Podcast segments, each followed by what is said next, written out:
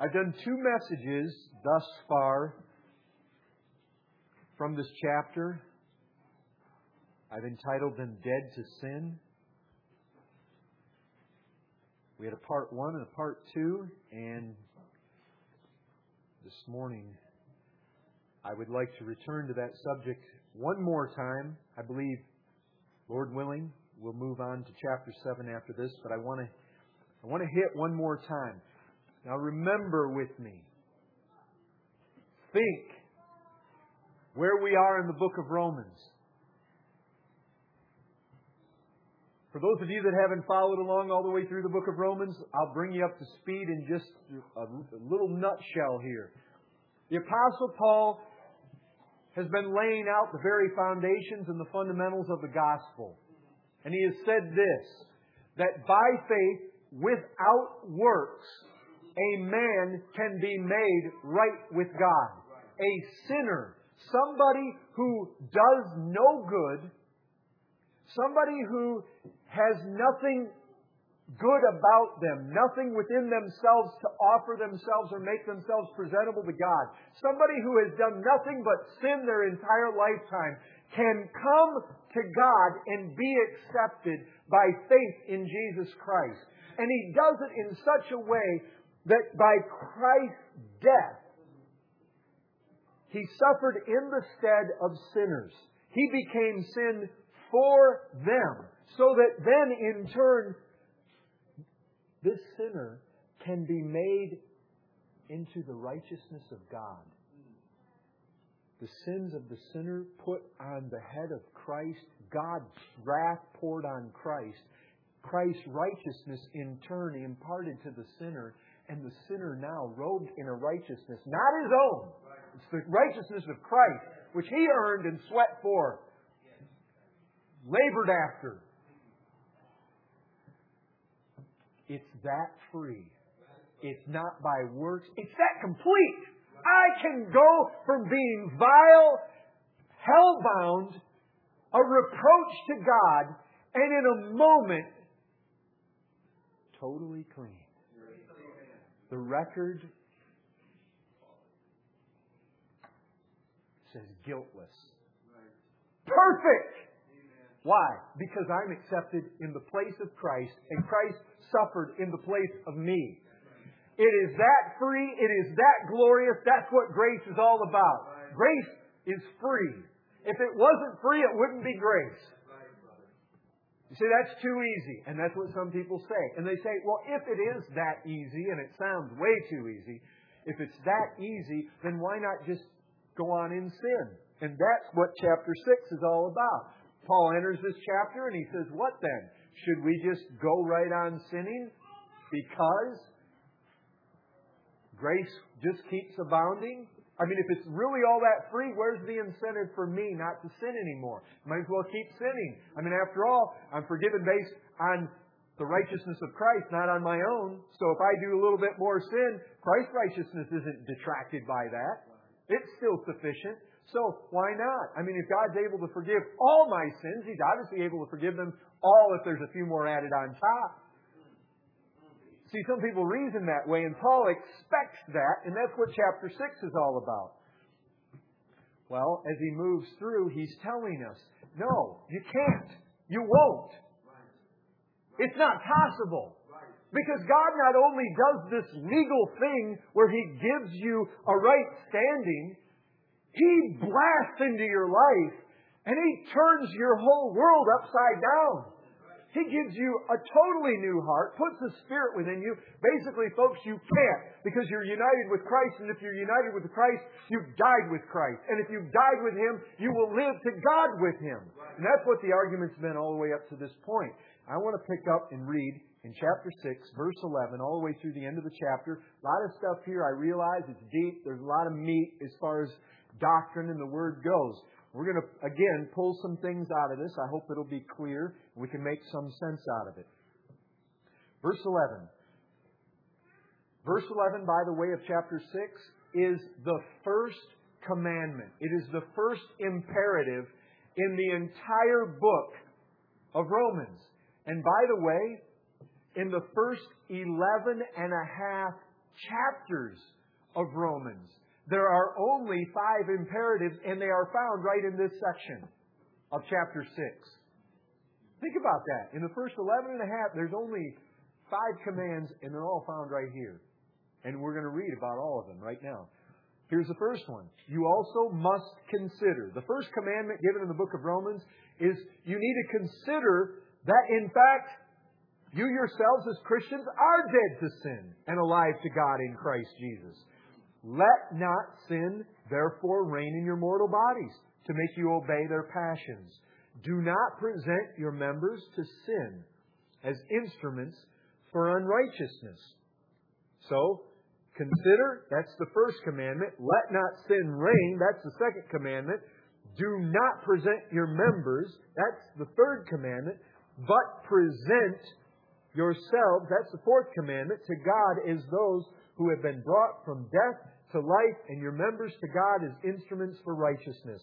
For sin will have no dominion over you, since you're not under law, but under grace. What then?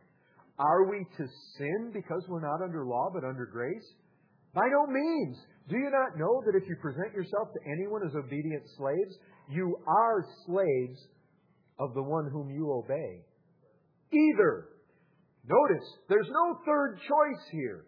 All men fall into this category of either one or the other. You either obey sin, which leads to death, or of obedience, which leads to righteousness. But thanks be to God that you, who were once slaves of sin, have become obedient from the heart to the standard of teaching to which you were committed. That's the Word of God, folks.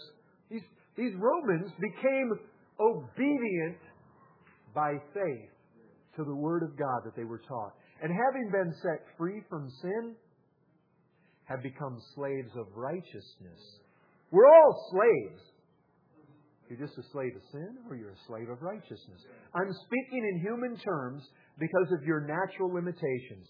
For just as you once presented your members as slaves to impurity and to lawlessness, leading to more lawlessness, so now present your members as slaves to righteousness, leading to sanctification. Sanctification is holiness. When you were slaves of sin, you were free in regard to righteousness. But what fruit were you getting at that time from the things of which you're now ashamed? The end of those things is death. But now that you have been set free from sin and have become slaves of God, the fruit you get leads to sanctification and its end eternal life. For the wages of sin is death, but the free gift of God is eternal life in Christ Jesus our Lord. Now, the first thing I want to do is just quickly review what I did two weeks ago. Two weeks ago, I used verses 12 and 13. Now, keep your Bibles open. Put your eyes right there on verses 12 and 13. Two weeks ago, I used both these verses to draw out a picture. I don't believe that this is artificial. I mean, I wasn't making this up. I didn't get on some whim, you know, just to try to make it interesting, and I was kind of, I was being novel, but I was creating new things. This comes right out of Scripture, right out of the text. I portrayed sin as the dark Lord, a tyrant Lord. Why? Because Lord is what you call king.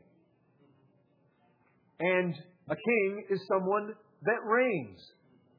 And what is it that sin seeks to do? Look. Look right there in verse 12. It seeks to reign. Look at your Bibles. Sin seeks to usurp the authority of God and to reign and to set up its throne. This dark Lord sin, it seeks to dwell in you, it seeks to dominate you, it seeks to reign, it seeks to enslave. Sin, as we read back in Genesis, crouches at the door and desires to have you. Sin wants the throne. And what throne does it want? Look again, look at your at your text. This dark lord sin seeks to set up its throne in a certain place. Where is that place? Folks, it's your mortal body. It's this. It's the flesh. Sin has a strategy for reigning right here. Right there, where you are. And what is sin's strategy? There is a strategy here. Again, look with me. Its strategy for subduing and enslaving is not to get you to obey it directly, but to get you to obey its pawns. You see that there in the text? Who is it that it wants you to obey? It seeks to turn your passions, your desires, against you. Sin seeks to take the desires of your mortal bodies and turn them against God and against you. That's exactly what it seeks to do. Desires which were designed by God for our good and His glory, like the desire for food and drink and rest and comfort and sex and pleasure, the desire to be thrilled and amazed, desire for friends, desire for approval. All those desires in and of themselves are good. Sin comes in, seeks to capture those things, corrupt those things, and turn them against God. That's what it seeks to do. Sin seeks your obedience, this dark Lord, by having you obey these corrupted passions. That's how it seeks to work. And how does your obedience come forth? Well, sin reigns in your mortal body when you take the members of your body, your hands, your tongue, your mouth, your feet, your eyes, your sexual organs, vocal cords, ears, and you present them up as an offering to these desires. And as you do so, you're presenting yourself to sin. That's how this whole thing works. And how do these desires get you to obey them? In Ephesians chapter 4 verse 22, Paul calls them deceitful desires. You know how they get you to obey them? They lie to you. They're deceitful. They tell you, fulfill me and I'll give you fun.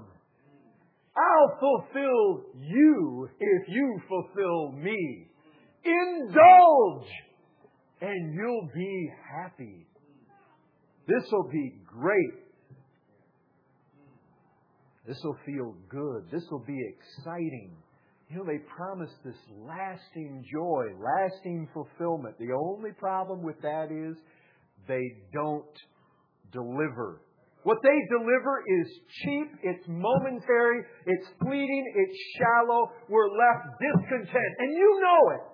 You that have drunk of sin, you know it.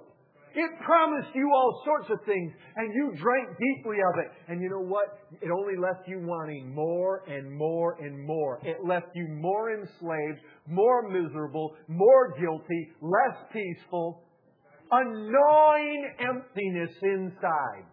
Remember it. I remember it. It's deceitful. It doesn't give what it offers. This is how sin works. Paul says this exact, what I told you right there is not some fabrication of my mind. That is exactly what Paul says happens in our lives, in the life of a lost person. And in verse 12, Paul says, Christian, don't let that happen. Don't let it. Don't let sin reign, which means don't let yourself obey your body's corrupt desires, which means don't let those desires deceive you into thinking that they must be obeyed in order for you to be happy and fulfilled.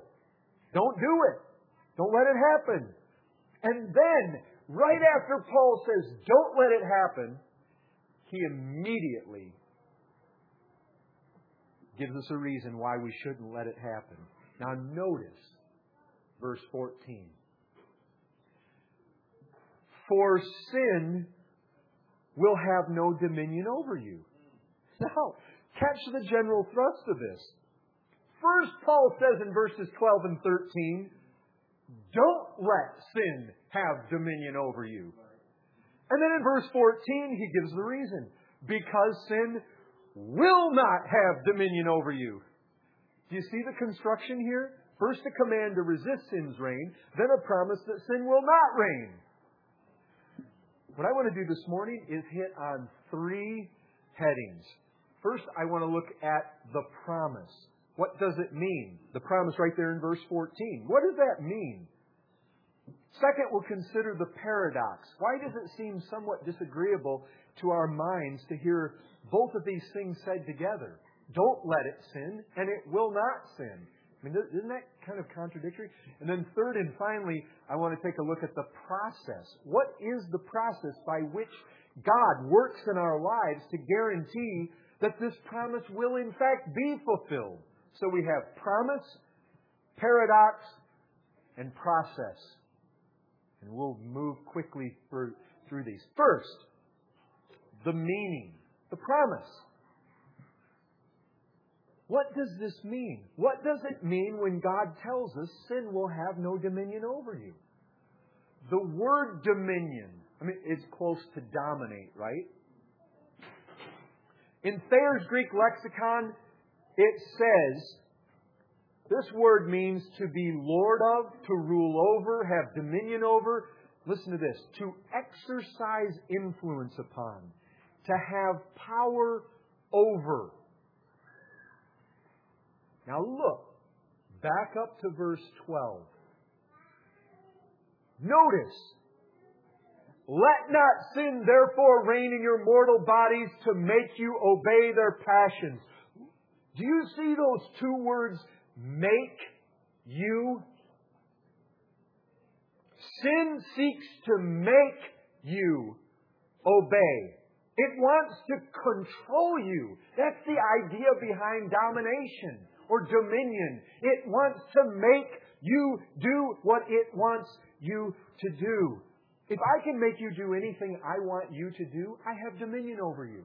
That's what, that's what it's all about. The meaning behind the promise in verse 14 is that as a Christian, sin no longer has the power to make you obey its passions. And that's what Paul's been saying all along. Christian, you cannot continue in sin because you're dead to it.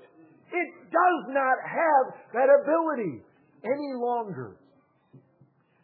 Now watch. Verse 17. Look down at verse 17. It says that we were once, if you're a Christian, we were once slaves of sin.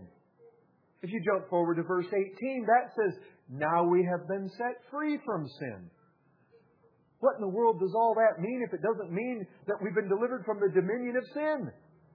When a slave is freed from a slave master, he's free from the control and domination of that master. Sin will have no dominion over you.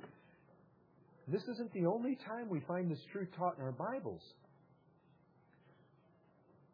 Listen to this. Don't turn there. Stay right there in Romans, but just listen to this. 1 John 3 9. Hear this clearly. No one. Those two words right there mean there's no exception.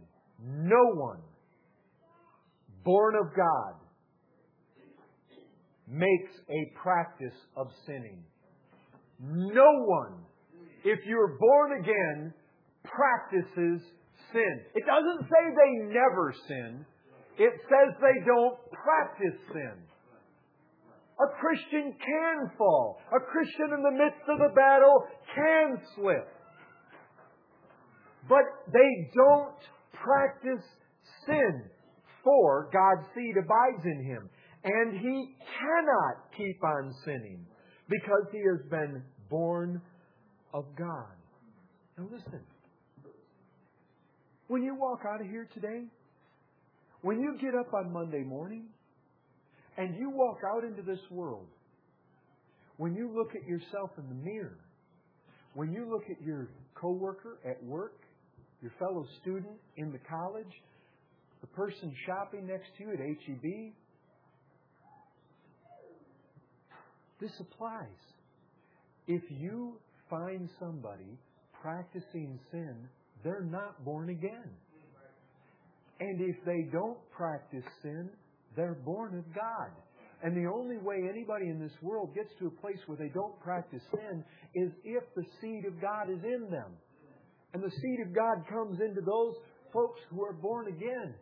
This is a reality. As I go out into the world and I look at every man and every woman and every child, this is a spiritual reality. If they are living a life where they are drinking sin and it is regular, it is continuous, it is ongoing, day by day, they live in it, folks, it doesn't matter what they call themselves, they aren't saved. It doesn't matter if they go to church. It doesn't matter if they have a Bible on their shelf at home. The reality is this. Lay it down. If you've been born of God, you cannot continue on a path where sin dominates you. It's the same truth that Paul's saying over there in Romans chapter 6. It can't happen. It can't. You cannot practice sin. And if you do practice sin, it doesn't matter if it's somebody you see in the church. It doesn't matter if it's you that you see and you're in the church. If you practice sin, 1 John 3 Verse 8 tells us why. Whoever makes a practice of sinning is of the devil. Period.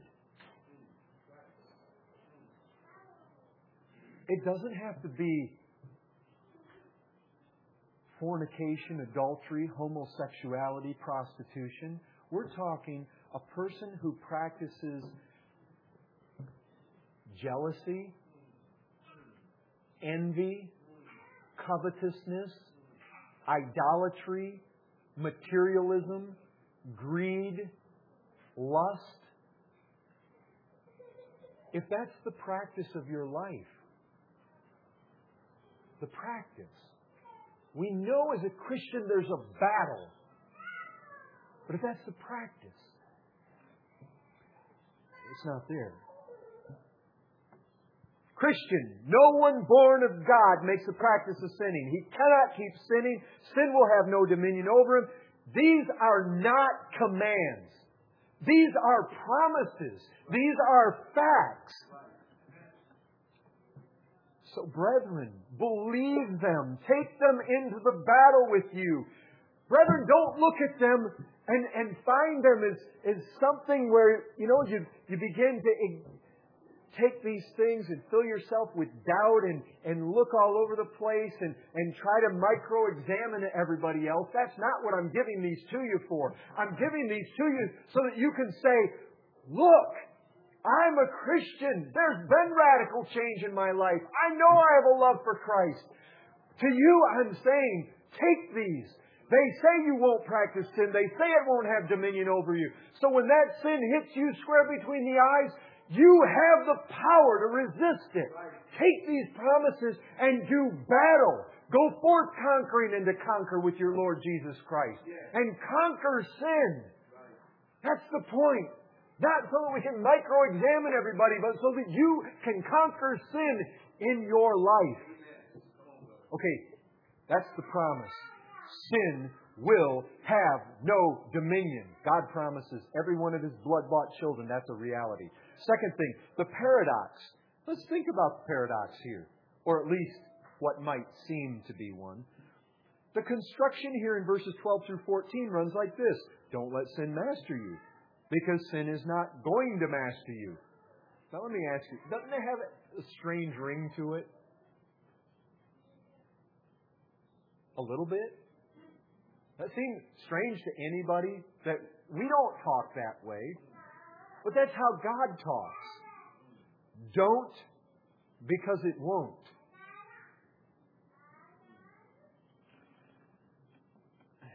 It almost seems redundant and unnecessary to say both. If God is promising, and, and He is, if God is promising that sin won't have dominion, then why does He have to tell us not to let it have dominion?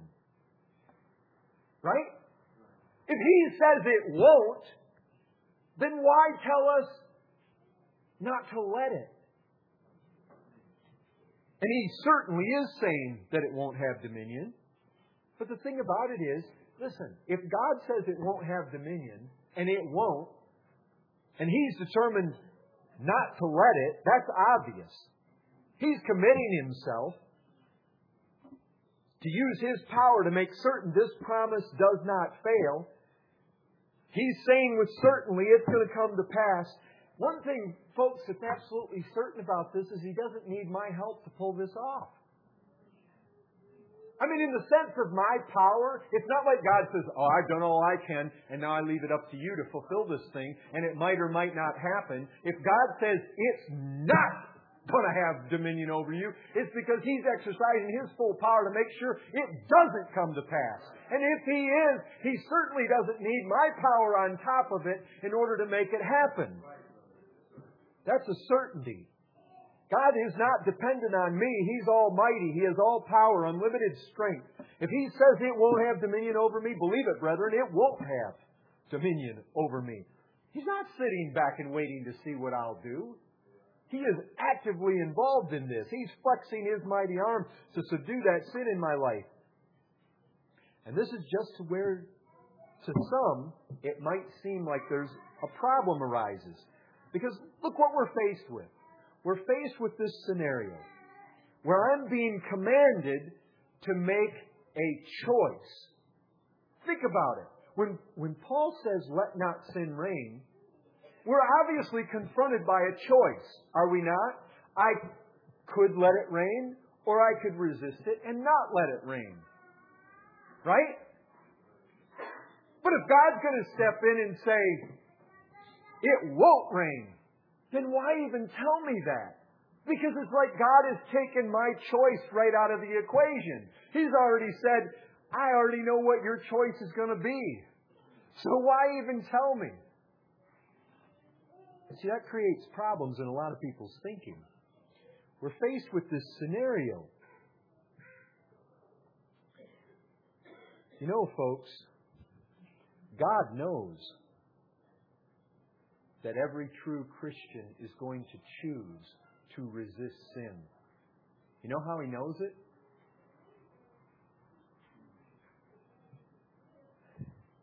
If he's ultimately responsible for making this promise happen, the only way he can carry through with it, if he's not dependent on me at all, is to make certain that I choose the right thing. And you see, that's the, that's the place where people have problems. Because here's where man is man is very man minded, man centered, humanistic in his thinking. He sees man as chief in his own thing. Natural man is like that. He sees himself as number one and God subordinate to him. And so basically, the way man views life is if he's called into a decision making process, man really believes that ultimately at that point of decision, he has the ability to choose which way he's going to go. And if God steps into the picture right after telling us, choose the right way, and then says, you will choose the right way, we immediately are confronted with the fact, you know what? God's got the ability to override my choosing box that's in here. He can regulate that thing. He can make this happen. If God says, as a matter of fact, sin isn't going to have dominion over you, he knows for a fact every true Christian is going to resist the reign of sin in their life. And he knows it's going to happen because he's going to exert his power to make it happen. And if he does that, I'm telling you folks, He's moving upon your decision maker to make the right decision. Does God have the ability to override people's own personal will? He does it all the time. He causes us to will and to do of His good pleasure. Folks, if it wasn't for that, I'd still be out there. And so would you. We don't look at this thing as a huge problem. We look at this as great grace. Yes, thank you, Lord, that you came and overrode my decision making and my choosing. I'm glad He usurped my will. I'm glad He did. Because if He wouldn't have, I love sin. I love to drink it. I did not. You know what Romans 3 says? None seeks after God. None. All have gone astray, folks. All of them.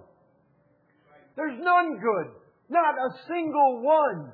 And we have no desire for God. And God busted into my life and caused me to do the right thing. This is meant to encourage, not to baffle, not to confuse, This is meant to encourage the child of God that when you're confronted by sin, I can fight this thing. I can win here because God is behind me with all of His power and He's going to make sure it happens. Yes, I may stumble. Yes, I may slip, but I'm going to conquer this thing. And though I may have slipped yesterday or last month or last year, it's behind me. If God is in me, I'm going forward and He guarantees victory. Folks, this is in fact the conventional approach behind God's instruction to His people. You hear the Philippians 2.12, I already said it in 13. Work out your own salvation with fear and trembling. That doesn't mean you work to be saved. It means when you are saved, there is work to do. And that salvation is worked through. There are good works. And if you have not those good works, you're deceived. Scripture tells us that. And so, Paul says to these Philippians, you need to be working out your salvation with fear and trembling. Why? For it is God who works in you both to will and to work his good pleasure. Listen to what he's saying. Work because God works in you to work. That's the truth of the Scripture. God is sovereign in my sanctification. God is sovereign in my victory over sin. When Paul says you are dead to sin as a Christian, it's because God comes in with such might into the life of the Christian to make it a reality. He will use His power to make this a matter of fact. It's going to happen. It's going to come to pass. Now, I mean, folks, when we're confronted by a command like this, we're confronted in such a way that anybody's confronted when they're confronted with a command. When I'm commanded, I either have the choice to obey it, I must choose that, or not to obey it, right? But when God comes right behind a command to me, and on top of that, He throws a promise, He throws assurance that the very thing He commanded me is certain to go the way He commanded me to do it. Folks, the reality is, He's going to make sure. Because He's going to work on my reasoning, my choosing. You see, folks, that thought is frightening for many people because it blasts our self centered notions about choosing and free will. Man does not like to think it's this way, but that's what we're being taught here. And folks, I want to tell you this. This notion today, you've heard it, many of you, the notion of this carnal Christianity. Oh, he's a Christian, but you know, he fell in with the wrong crowd and he's been backslidden these six, seven years. Folks, sin will have no dominion over the man, the woman, or the child who is united with Christ.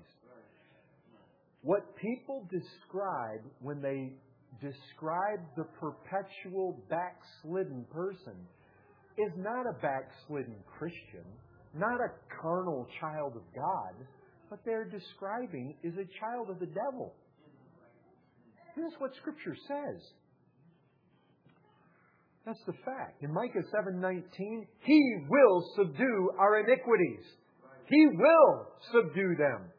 Ezekiel 36:27 under the new covenant we're told, I will cause you to walk in my statutes and be careful to obey. I will. God says, I'm pitting my will in this whole equation in such a way that you will.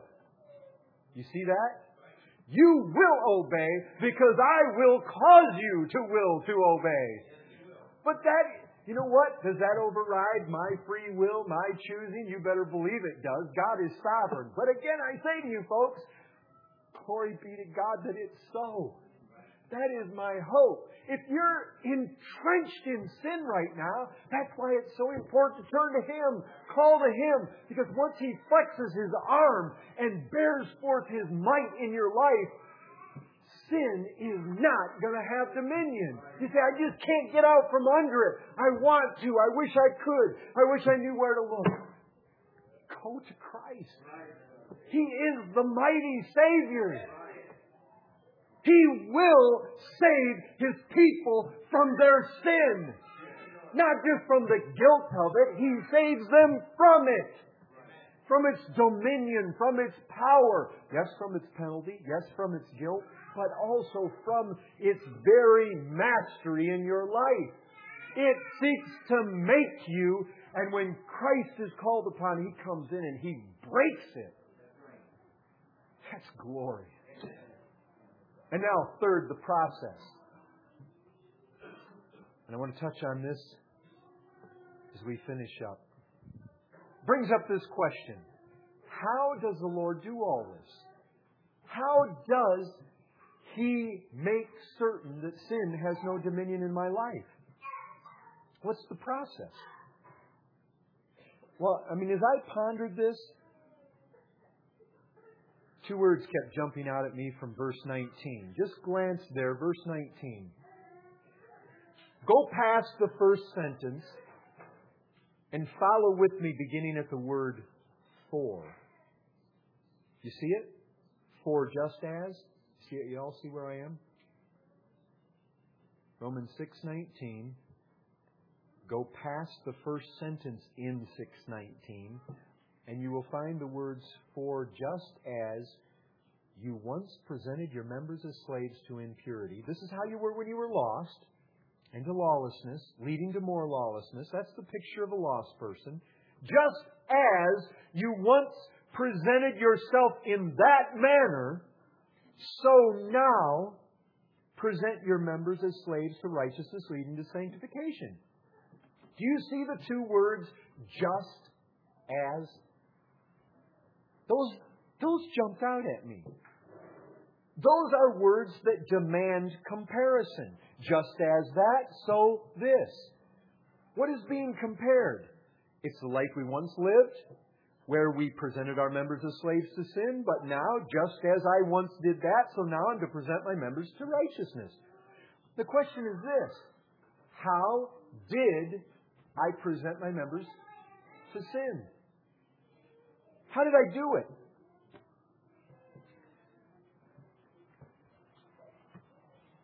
How did I do it? Well, remember. Remember how I did it. Because just as I did that, now I'm to do the other. Remember how it was. Sin came in, the dark Lord. It takes my desires, corrupts them, captures them, takes them to himself, and then seeks to draw me to obey them what Paul calls deceitful desires. They seek to deceive me.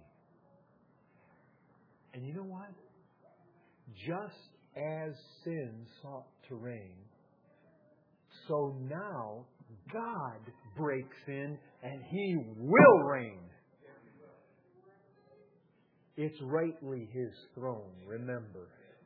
It was never meant to be a seat of sin. It's rightfully his. He is our creator.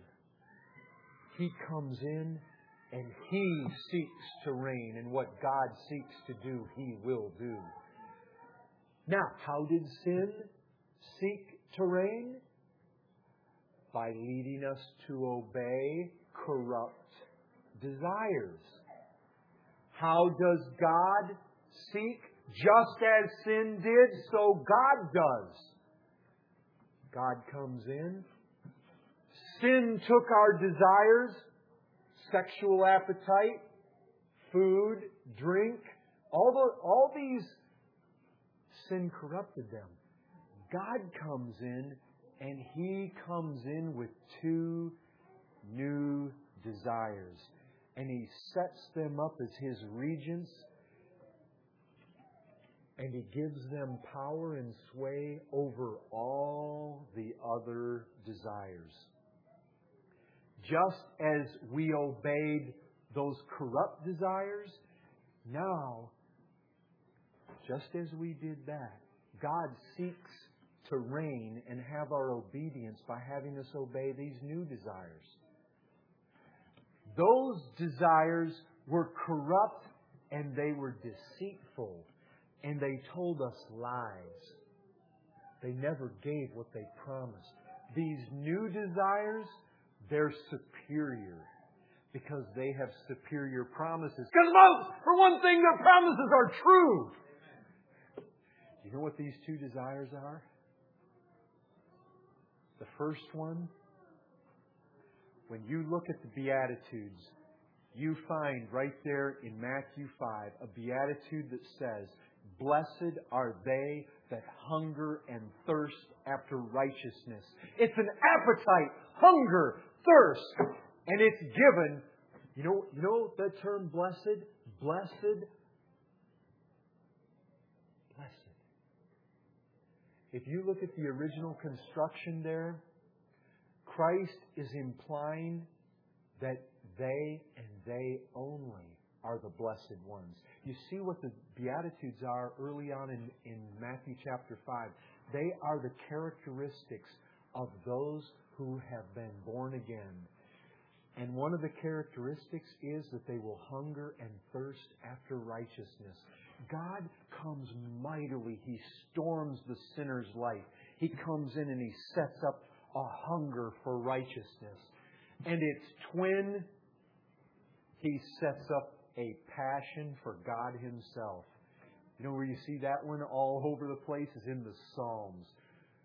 You see the psalmist, he's yearning. Oh, as the, as the deer pants after the water brooks, he's saying, Soul, I long after you, God. When shall I come and appear before God? When am I going to find you? He says, It's like a dry and thirsty land. I long after you, Lord. You see this repeatedly. And what you find, folks, is that throughout the scriptures there are appeals made to those who are thirsty. Come. Jesus Christ himself rose up, did he not? And he said, If you're thirsty, come. You know what?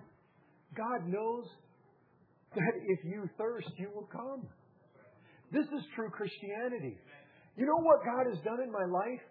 He hasn't unseated in this life those other passions.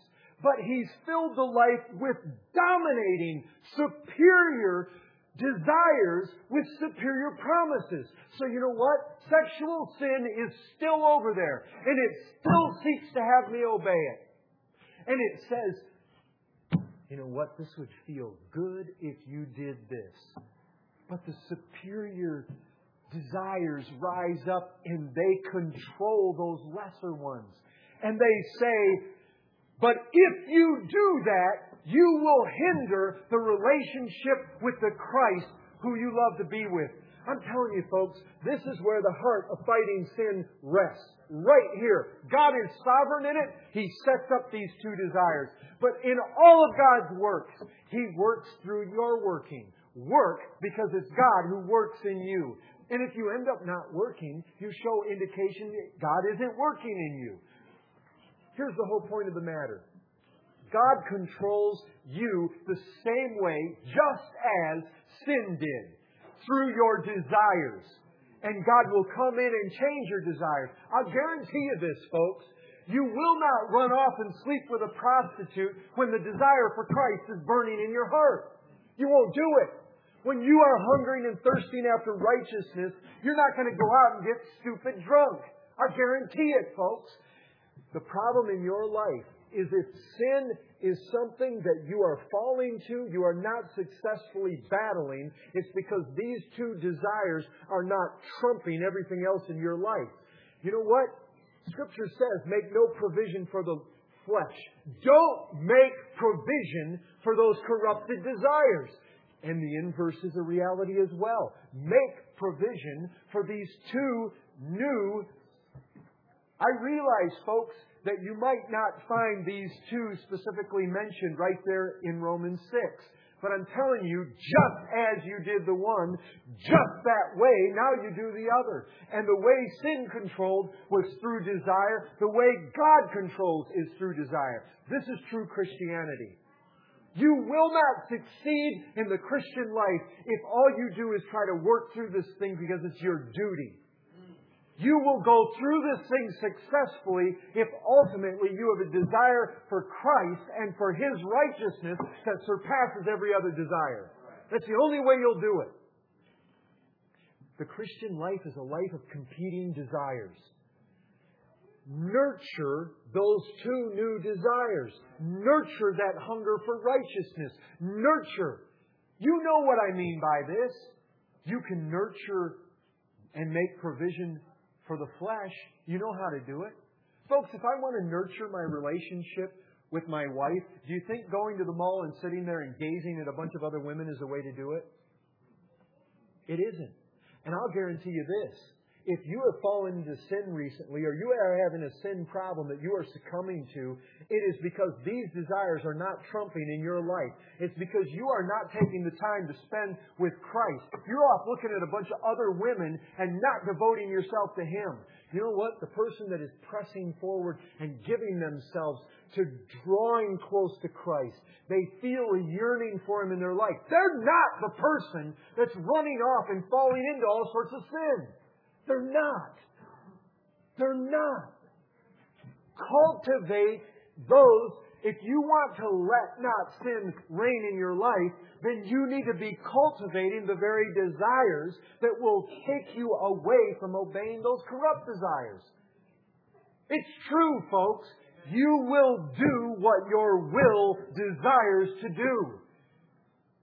Christianity cannot come down to, oh, I'm afraid of hell, so I better do this right thing, go to church once in a while and read my Bible infrequently.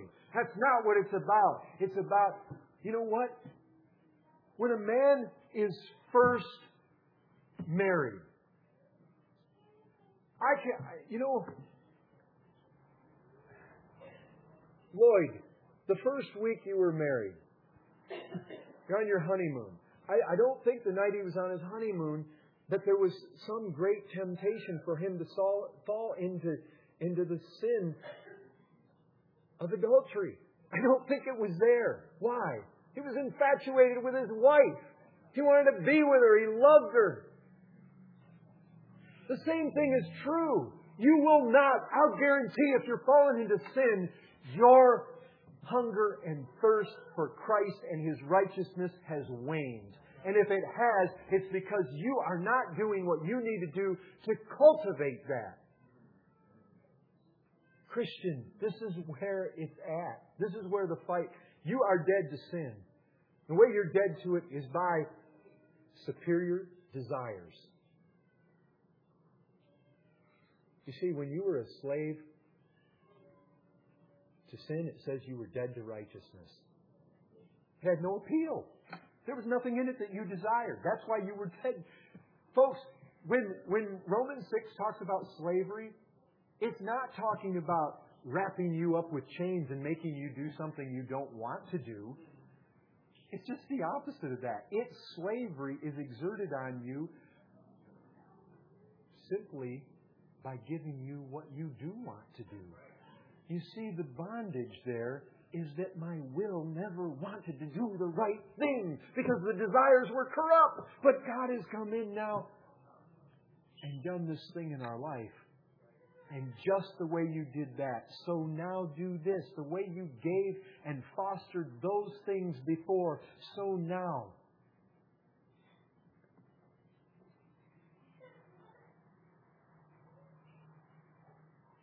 I mean, I'll ask you this, Christian. Do you think you foster and cultivate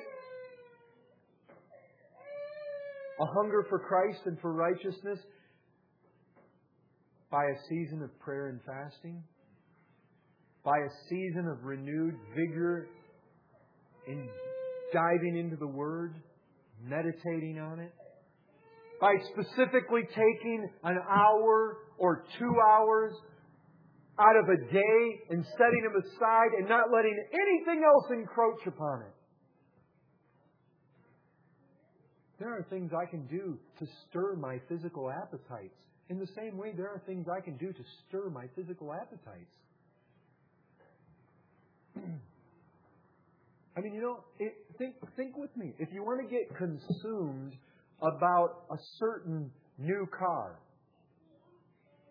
you've got the money to buy it, or you don't, and you're going to buy it on credit. You know, go out, look at them, test drive them, study all the facts about them on the internet. You're interested in a new computer. You know, look at all the specs out there. Study it, examine it, fill your life with it. You get to where you're thinking about it all the time. I mean, you, you want to become you want to become just absolutely, totally consumed with the Spurs? Watch everything that happens, every report on them, study all the statistics, do everything imaginable. I mean, that's how, folks, it works just the same way when it comes to our resisting sin.